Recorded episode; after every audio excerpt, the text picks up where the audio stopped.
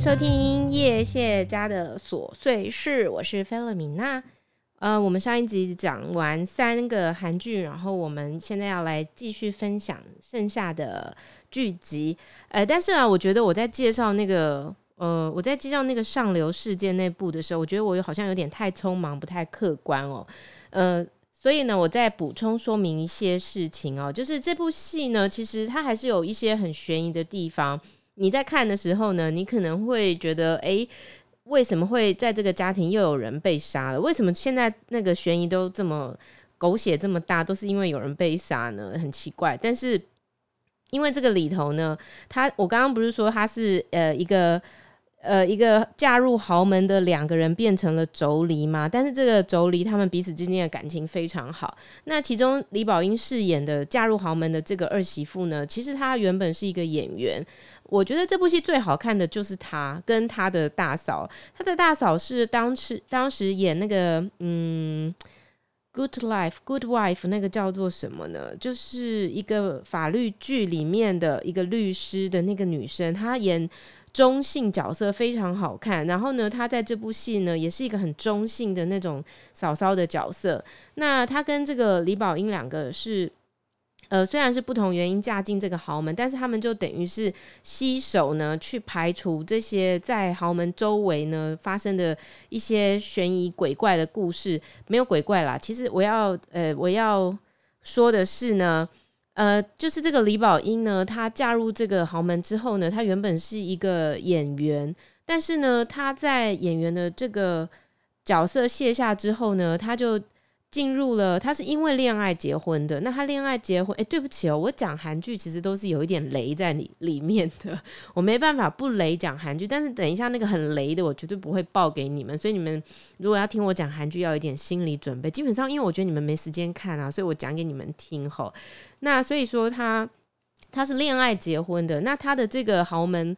呃豪门二二少爷呢，其实他是有一个儿子的，他是之前有一个儿子，但是他接手的时候，这个孩子其实还很小，他他可能才刚出生，然后就说妈妈已经过世了，所以他嫁给他的时候就理所当然呢，呃有了一个孩子，可能两个月大的时候他就视他们他的妈妈，所以他也一直把他视如己出，一直一直到有一天呢，这个豪门。来了一个家教老师，那这个家教老师呢，对他儿子的疼爱呢，就是超过了一般正常的家教老师的付出，这样，然后呢，就开始有很多很奇怪的悬疑事件，所以呢，这个李宝英在这里头饰演的这个二媳妇的角色，我非常喜欢的原因是，我觉得她有很多台词都是非常直白的，就是她是一个非常直来直往的人，所以她在面对。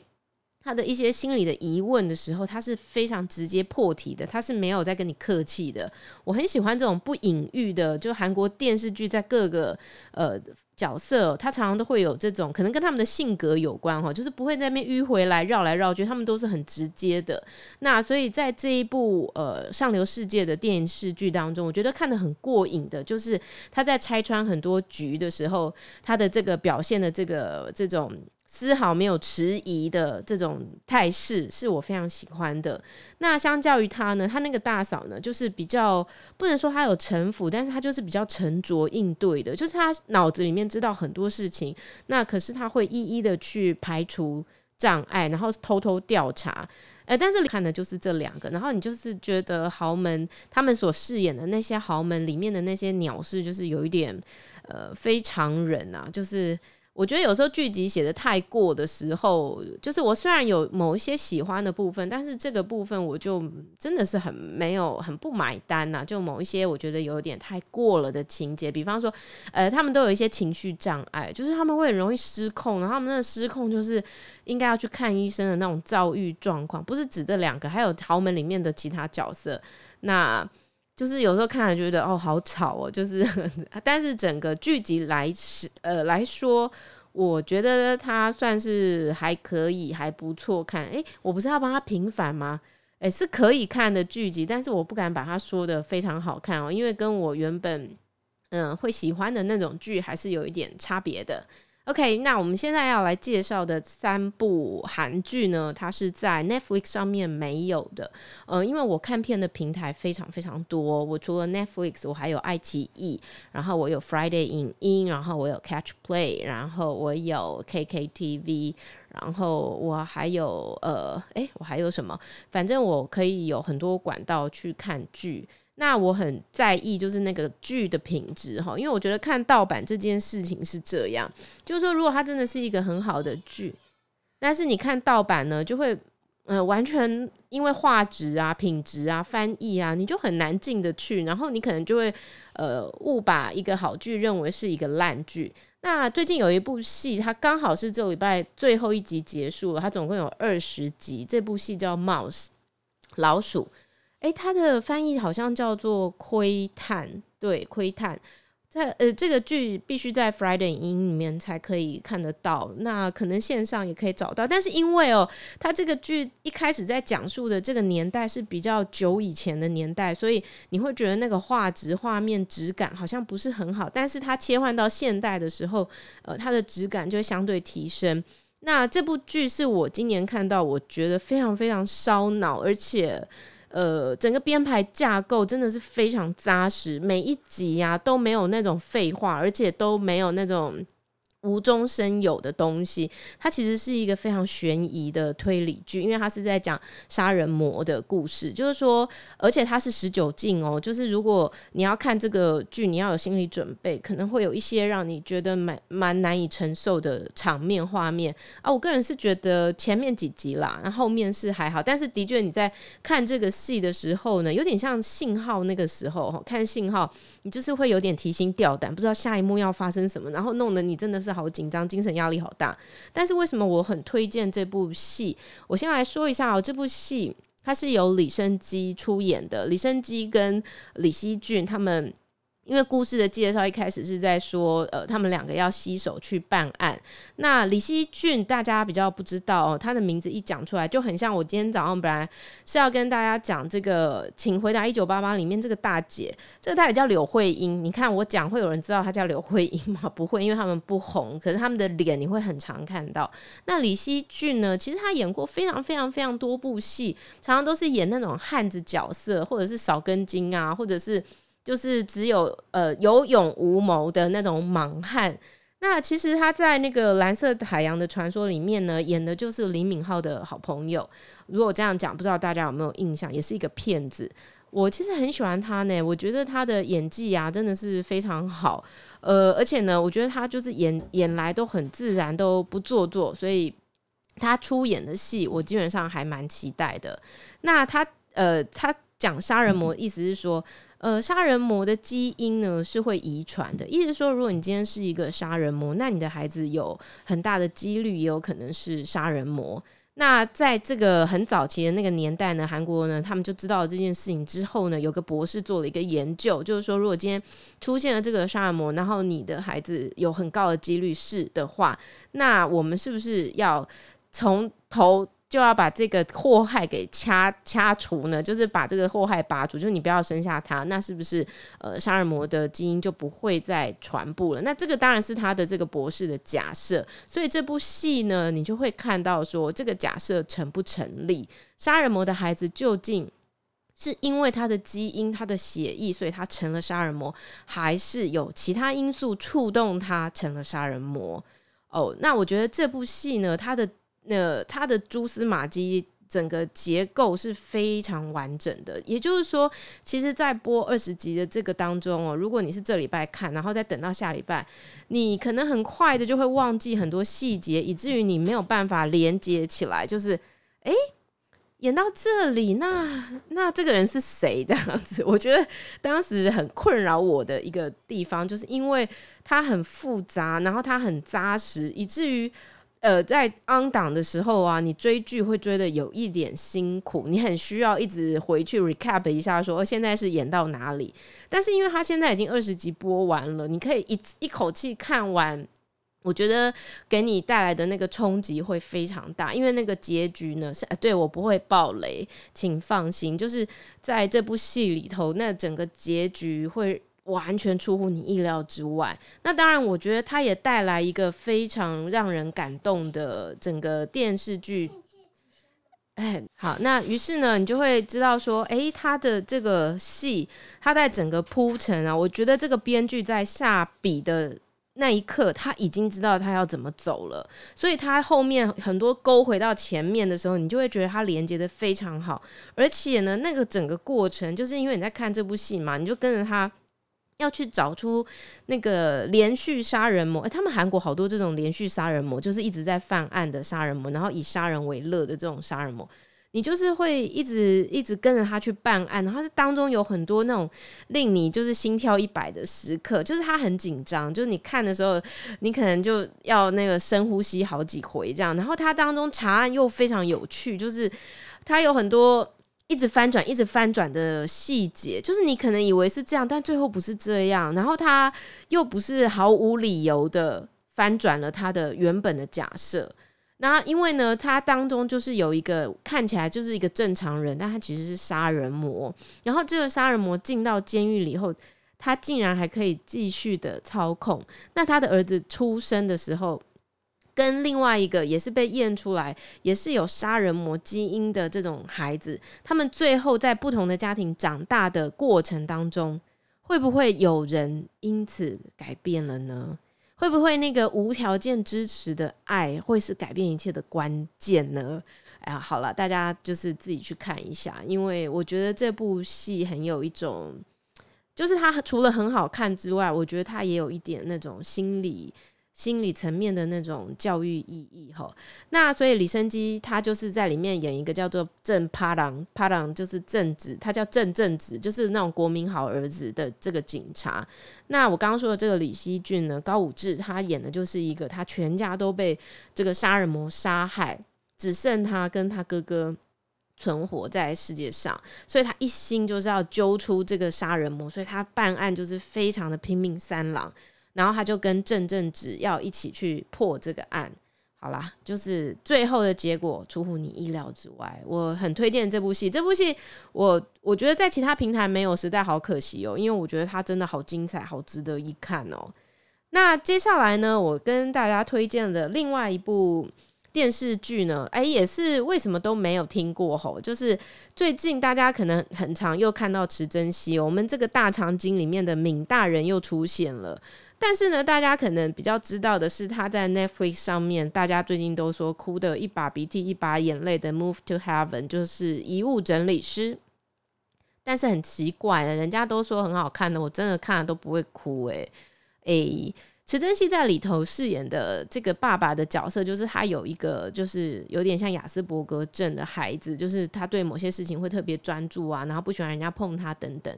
那我现在要介绍大家看的这一部《Undercover》呢，也是池珍熙饰演的。不好意思，因为呢，《Move to Heaven》我看了一两集，我其实没有那么 touch 到，所以呢，我反而很推荐池珍熙演的这个《Undercover》，因为他在里头好帅哦。那他这个是根据 BBC 里的一个电视剧改编的哦，他在讲的是池珍熙他在里头演的是呃韩国在早期那个光州事件那个时时代啊，就是有点像我们那种白色恐怖的年代，他是考进了那个秘密警察，就是他们的那种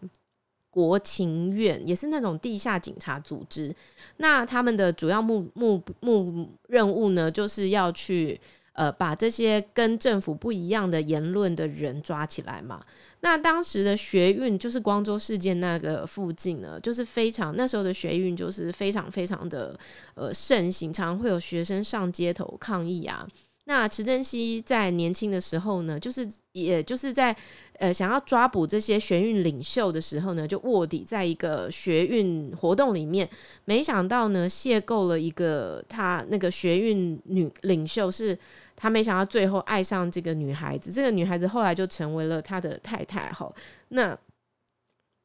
这个女生你不要问是谁演的，因为我讲了你一定也会没有听过，但是没有关系，反正呢，他就他就爱上了这个太太，然后这个太太呢后来呢就成了人权律师。但是呢，他不知道的是，池珍熙其实从跟他结婚的时候，他就是一个化名的角色，就是说，呃，他被赋予一个完全不存在这个世界上的人的身份。比方说，他他不叫池珍熙，他他太太一直知道他的名字就叫什么李贤奎，可是不是他真正的名字是池珍熙。那他。池珍熙因为跟他太太认识，他很喜欢他之后，他就离开了这个秘密组织，想要好好的过他自己的生活，等于是他背叛了他们的组织。那这个十几二十年来呢，他就跟他太太养育了两个孩子，也相安无事。然后他就做他的家庭主妇，而且呢，他的孩子其中一个男孩子是呃亚斯伯格症，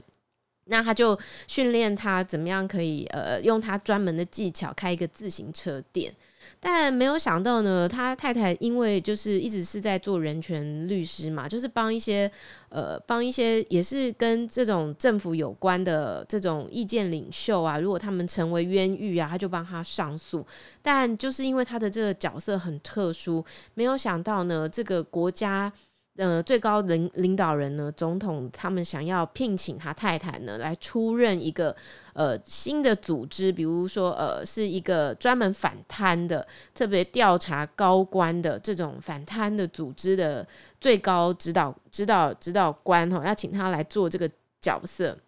那于是呢，以前国情院的这一批人呢就不允许呃他太太来出任嘛，所以就要想尽办法的阻止这件事的发生。那池珍熙就已经是这个退隐很多年了。他因为他太太要出任，然后遭受到威胁，以至于呢，他开始要着手调查这件事情背后的幕后黑手是谁。这样，那这当中还有牵涉到说，他太太在要出任这个最最大的职位的这个这个官员之前呢，他收到了一个陈情，就是有一个人啊，他后来死掉了，但是他把所有东西都。资料啊，证据都要寄给他，跟他说，其实他是被谋杀的。那他要去调查这件事，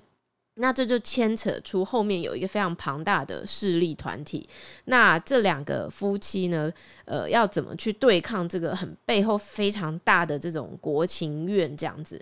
哎、我觉得这部片的那这部片《Undercover》它的节奏，虽然它是改编，我觉得韩国人改编都好厉害哦。对了，之前那个片《傲骨贤妻》呀，《Good Wife》，它也是改编的。我觉得他们改编都改编的超好看的。就像池珍熙之前演那个有一个六十天幸存者六十天，它也是改编美剧，可是它改编就是比原原剧更好看。还有之前那个《金装律师》，呃，也是改编的，但是就是非常好看。所以这部片呢，我觉得你在里面会看到池池珍熙，呃，当然啦，剧情结构我认为也非常好，那也很悬疑，然后节奏也很也很快，里面还会看到很多池珍池珍熙非常帅的武打场面，所以这是另一部我自己觉得我更推荐的戏吼，比那个《Move to Heaven》更让我买单。那最后呢，最后一部戏呢，就是来到一个。不用用大脑看，然后呃，但是呢，不用用大脑看，其实它每一集也是还蛮不错看的。我不知道之前大家有没有看一个，嗯，你知道吗？韩国人很爱演那种哦，就是你死了之后的世界会发生什么事。那有些人就是会看得到了这些你看不到的东西，然后他们就会去帮他完成。遗愿呐、然后就是让他可以好好走。比方说之前那个呃，Hotel Del Luna，IU 出演的这个德鲁纳酒店。那还有就是之前还有另外一部戏，哎，我又忘记了什么什么马什么金金家布帐马车。好，sorry，我忘了的东西呢，我都会呃补说明在下面。那我现在要跟大家说的这部戏呢，叫做《Taeba 不动产》。大发不动产哈，他其实在讲是一个买卖房屋的中介。那但是这个买卖房屋的中介呢，它有一个很特殊的地方，就是呢，它这家中介店呢，基本上营业时间就是下午才开门，就是傍晚，就那种就是天要暗未暗的时候，它会开门。那它营业到隔天的早上，它就关门。他他是做什么生意？哪有那种不动产卖买卖房子是这么怪的？呃，他是专门做这种鬼怪生意的。怎么说呢？就是说有些人呢、这个房子想要买卖，但是呢，老是卖不出去。然后可能就会呃有人来跟他讲说，哎、我跟你讲，你这个房子闹鬼啦。好啦，那为什么会闹鬼呢？所有在这个世界上的冤魂啊，一定都是心愿未了，以至于他没有办法离开嘛。于是这个大发不动产呢，由这个洪吉亚，洪吉亚就是洪智雅，就是由张娜拉所饰演的这个这个，主要是用由由他来这个呃解决这些冤魂的冤案的抓鬼的哦。他就拥有了这个大发不动产，所以呢，他做什么生意呢？就是 OK，你，来跟我说你的房子有问题，是不是？那我就去驱魔，哈，就帮你把这个魔给驱走，那你就可以买卖房子了。我就是做这个生意的。那这个洪志雅呢，他在他在这个办案，不是办案，他在买卖这个房子的过程呢，他其实有一个最主要的目的，就是呢。其实他他他是嫡传的，就是说这套功夫呢，其实谁传给他？是他妈妈传给他的。最早的这个驱魔人哈，是他的妈妈。但是呢，他妈妈在就是早期的时候，就是因为一个事件，然后呢，这个冤魂就一直跟在他身边，他一直没有离开。然后他这个他要驱魔哈，都一定要找一个灵媒。灵媒，诶，我讲到这边，大家会很害怕吗？诶、这个片其实没有什么可怕的，就是它虽然是有一点这种鬼怪的东西在里头，然后可能它的化妆会画的有一点可怕，但是呢，嗯，你看久了就知道，哦，就是这样，所以其实没有那么可怕。他需要一个灵魔哈，让这个鬼魂附身，那他就会用一个他特殊的道具哈，插进这个被附身的人的心脏。不是让他死掉哈，是让他的这个整个冤魂的记忆可以透过这个灵媒，好让他知道在那个过程到底是发生了什么事，所以他会这样迟迟不肯离开。那洪志雅他一直没有办法送走他妈妈这个冤魂，所以他就一直很想要在这个过程当中找到一个适合的灵媒，可以作为一个媒介，然后让他好好的送走他妈妈，而且呢。因为他一直很怀疑他妈妈到底是怎么离开的，所以他就一直在寻觅什么样的方式可以让他重重现当年到底发生了什么事，妈妈到底发生了什么，然后才离开。那么当然，这样的剧集以后，他每一每一集每一集，你就会看到很多很多不一样的小故事啊，就是不同的冤魂有不同的故事。那当然有些真的是，呃。就是很好看了，就是有一些会让你觉得说，哎呀，人会这样离开变成厉鬼，那也是情有可原呐。然后你就会知道说，所有的事情啊，对啊，他们说韩国人就说，所有的事情都是有内情的，就是不是你表面看的这么简单。哎呦，我好认同哦。就像我常常跟人家说，所有的幸福背后都是千疮百孔的，你看到的都是那些很美好的，但是人家也是千疮百孔，然后分崩离析，最后后才走到这个幸福美好的画面啊，是不是？那所以我觉得在看这个大发不动产这个大发不动产的过程呢，你其实还蛮 enjoy 的，就是它是一个其实不用不不需要太花脑筋啊，你就很轻松的可以看。那至于他的男主角是谁呢？哎，让我们掌声欢迎郑容和。郑容和已经离开这个，哎，你知道他们之前韩国发生了很多这个。那个什么什么门呐、那个叫什么门呐、就是因为胜利嘛，然后大家弄了很多演艺圈人人自危，连我最喜欢的 Roy Kim 都被拉下水哈。然后郑容和是因为他的 CN Blue 里面，呃，里面其中有一个，其其中有一个人好像牵涉到这个案子，以至以至于 CN Blue 已经很久都没有演出了。那郑容和呢？呃，我觉得其实他作为演戏来讲，他唱歌哈，他片尾曲应该是他编写他唱的。我觉得他唱歌一直有一个他独特的魅力存在。不过我这次看他演戏，我觉得哇，他的演技也成长蛮多的呢，跟之前比起来很不一样。那他呢，就是这个洪吉雅，这个呃，这个这个张娜拉在里头找到的一个非常具有特殊体质的灵媒。那他们就一起办了很多案，但是最后发现说，哎、欸，这个这个这个郑容和所饰演的这个吴金榜无人犯啊，好像是他当年他妈妈这个死亡的一个很主要的原因。那这个情节会怎么发展呢？诶，它一集它是一集是三十分钟，但它每一次一定会播四集哈，就是上下上下，每一次一定会播，等于是我们两个单集出来。我觉得这个这个这个播法有时候其实还蛮轻松的啦，你就是慢慢看。然后他现在其实已经演了一半了，呃，如果你想要从现在开始接上去看的话，我觉得是可以马上可能一下子就到结尾了，很容易入手的一部戏剧。好，我是我知道很多人可能会来问我说，为什么你没有推哪一部？为什么你没有推哪一部？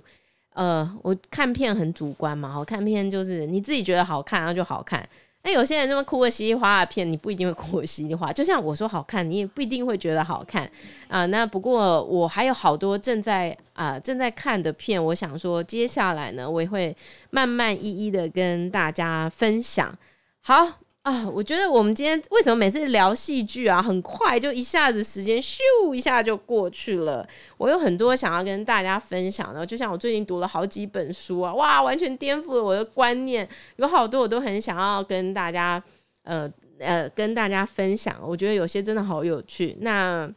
如果你喜欢我的韩剧呢，呃，我希望你也可以跟我分享你看了之后的心得是怎么样。最后呢，呃，让我来为大家献上一首 Laurie 的《Shine》，呃，我们下次再见喽，拜拜。